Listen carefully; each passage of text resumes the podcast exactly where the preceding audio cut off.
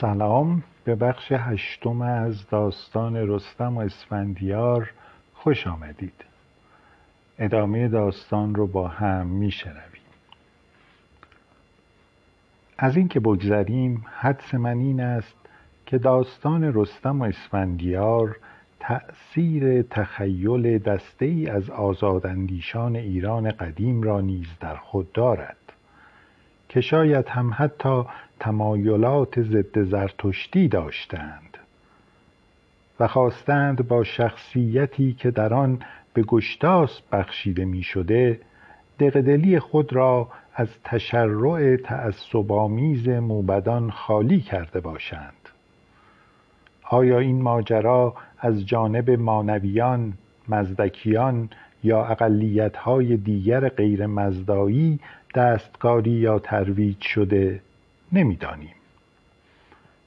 اصل داستان چنان که از قراین برمی آید قدیمتر و شاید مربوط به دوره پارت هاست کنایه هایی در آن راجب انتقال سلطنت از پارت ها به ساسانی ها دیده می شود اشاره کردیم که اشکانیان در امر دین روح آسانگیر داشتند. این آسانگیری در امر مملکتداری نیز جاری بوده است. با آمدن ساسانیان نه تنها سختگیری دینی آمد بلکه در کار حکومت نیز تمرکز جای خودمختاری ایالتی را گرفت و طبیعتا چه از لحاظ فکری و چه از لحاظ سیاسی آزادیها را محدود کرد پس در این داستان رستم نه تنها نماینده آزاداندیشی در مقابل جمود فکری اسفندیار است بلکه در مفهوم دیگر خود نماینده فرمانروایان محلی نیز هست که در برابر فشار حکومت مرکزی برای حفظ موجودیت خود تلاش می کردند. رستم در شاهنامه یکی از آن فرمانروایان محلی است. در حالی که اسفندیار در همین داستان از متمرکز کردن و یک پارچه کردن کشور حرف می‌زند.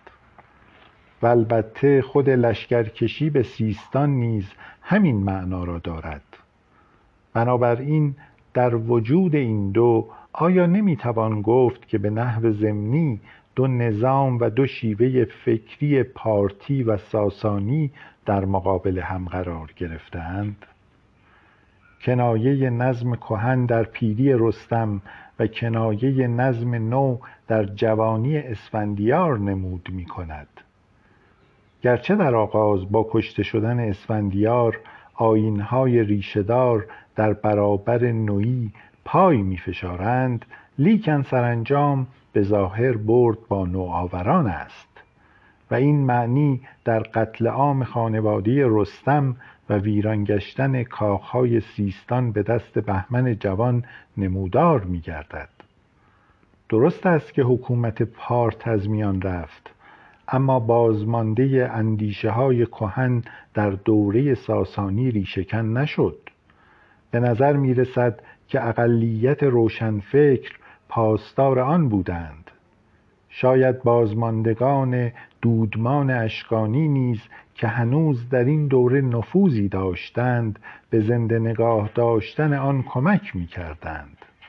یک نمونه قیام بهرام چوبینه بود که از اعقاب خانواده مهران اشکانی بود و خود را به پادشاهی سزاوارتر از ساسانیان می‌دانست و چنان که از افسانه اش برمی آید در میان مردم و سپاهیان هواداران بسیار یافت و شاید اگر توفیق میافت کشور ایران مقهور دست اعراب نمیگردید. نکته دیگر این است که شخصیت گشتاسب و ماجرای او با پسرش جنبه خیالی صرف ندارد. بی تردید زمینه ها و سوابق تاریخی الهام بخش آن بوده است. کشمکش بر سر قدرت چه در ایران و چه در خارج از ایران یکی از قدیمی ترین موضوعات سرگذشت خانواده های فرمانرواست در بسیاری از کشورها و بعضی از سلسله ها فرمانروایی همراه با زمین چینی های خونین خانوادگی بوده است. در اساطیر یونان حتی قدرت‌های الهی از این نزاع برکنار نیستند. پسر پدر را از اورنگ خدایی به زیر افکند تا به جایش بنشیند. در اساطیر رومی رومولوس برادرش رموس را می‌کشد. پسران یعقوب توطعه نابودی برادر خود یوسف را که قرار است جانشین پدر شود میچینند. و تاریخها و داستانها پر است از این ماجراها. بنابراین در تعبیه این داستان مورد یا موارد تاریخی خاصی الگو قرار گرفته است. به خصوص دورانی از حکومت اشکانی که می توانسته سرچشمه الهام برای رابطه گشتاسب و اسفندیار باشد. تاریخ ممکن است به اشتباه بیفتد یا حق را ناحق جلوه دهد ولی افسانه اشتباه ناپذیر است. از این رو به شاهنامه بیش از هر شهریار تاریخی گذشته واقعیت وجودی دارد. منتها یک تن نیست. اساره و خلاصه تنهاست. بخش بعد تیره های سگانه فکر. یک تیره رستمی. در شخصیت رستم و اسفندیار و گشتاسب سه تیره فکر نمود شده است. رستم نماینده نام قرار می‌گیرد. نزد او هرچه هست و نیست به نام باز میگردد. بی آن زندگی ارزش زیستن ندارد و باید از آن دفاع کرد ولو به بهای بزرگترین گذشتها. نام و بینامی به تعبیر دیگر عبارت است از زندگانی با آرمان و بی آرمان. وقتی شخص به انسانیت خود وقوف یافت باید زندگی انسانی بکند. آنچه اساس کار است این است که زندگی خوش بگذرد یا ناخوش.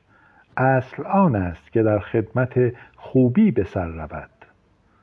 خوبی در تفکر ایران باستان روشنایی است و آبادانی که رستگاری روح و جسم را موجب می شود. از خصوصیات کیش مزدایی یکی آن است که نجات فردی در آن که نجات فردی در آن مطرح نیست. همه با هم در جهت نبرد با نیروی اهریمنی رو به راه دارند.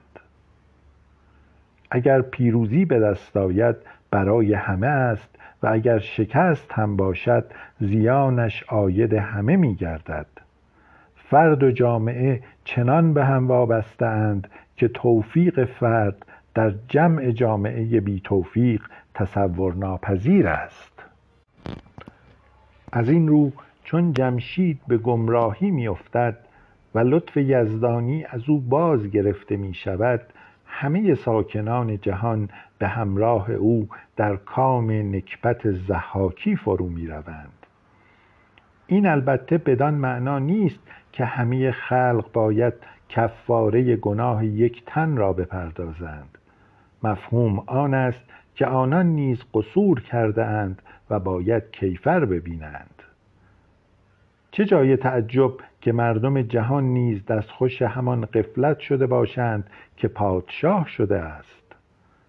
زندگی در دنیایی بهشتاسا که در آن نه رنج است و نه بیماری و نه پیری نه گرما و سرما طبیعی است که مردم را قافل و بیدرد کند. در چنین دنیایی جوهر انسانی که زنده به کشش و کوشش و نیاز است میخشکد. و در مقابل نیمه حیوانی وجود در سایه تنبلی و رکود پرورده می شود مردم عهد جمشید راهی جزی نداشتند که به جانب عهد زحاک رهسپار باشند. عصر بیدردی به حکم طبیعت باید یک دوران درد به دنبال داشته باشد. مفهوم کنایه‌ای تناوب دوره‌های کامروایی و ناکامی در جهانبینی ایران باستان چه بسا که توجیه خود را در همین سرشت انسان بیابد. حساب آدمیزاد باید با طبیعت متعادل باشد تا زندگی سیر طبیعی را ادامه دهد.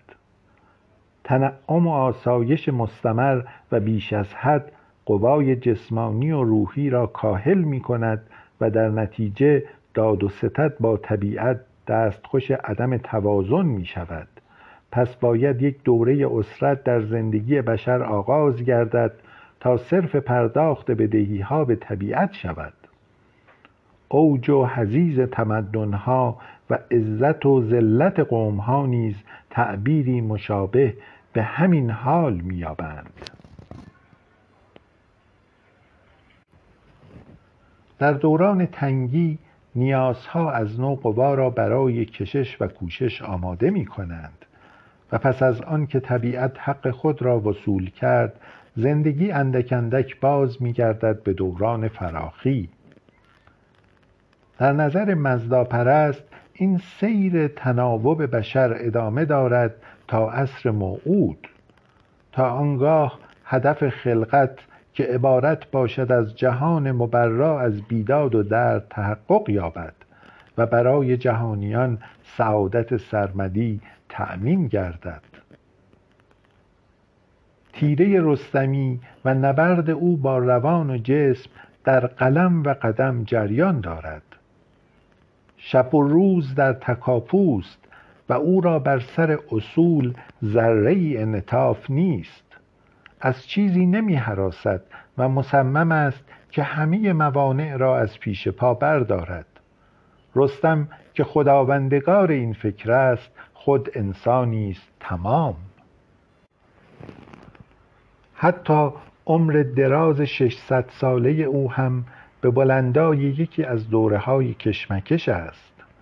فعالیت او از آغاز ترکتازی افراسیاب شروع می شود و, سراسر جنگ های ایران و توران را در بر می گیرد در گیرودار کینخواهی سیاوش به اوج خود می رسد در این دوران رستم صدی است در برابر هجوم تورانیان که تجسم نیروی اهریمنی اند و سرکردگی آنها با افراسیاب است. تمام توجیه وجود او در پیکار با نیروی شر است. چون نبرد فرو نشیند از او نیز دیگر خبری نیست. به همین سبب پس از آنکه افراسیاب سرکوب می گردد و کیخسرو ناپدید دیگر جایی برای ابراز وجود رستم باقی نمی ماند مستعفی به کناری می نشیند و در گوشه از سیستان به شکار می پردازد سلاحها زنگ می‌زنند و ببر بیان گرد می‌گیرد و سپس با مرگ او دوران پهلوانی شاهنامه به آخر می‌رسد.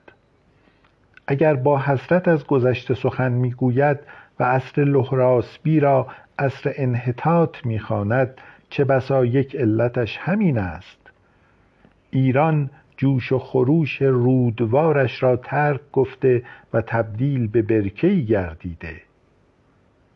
ظهور زرتشت از نو آتش نبرد را می افروزد ولی دیگر این جنگ باب طبع رستم نیست چه او بر حسب فطرت خود پهلوان ملی است نه دینی.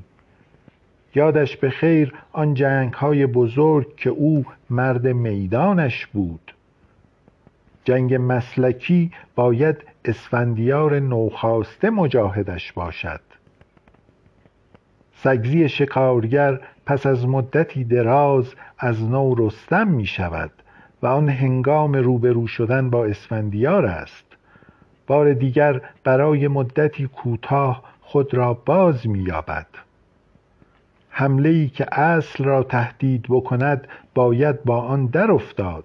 فرق نمی کند که از چه جبهه باشد.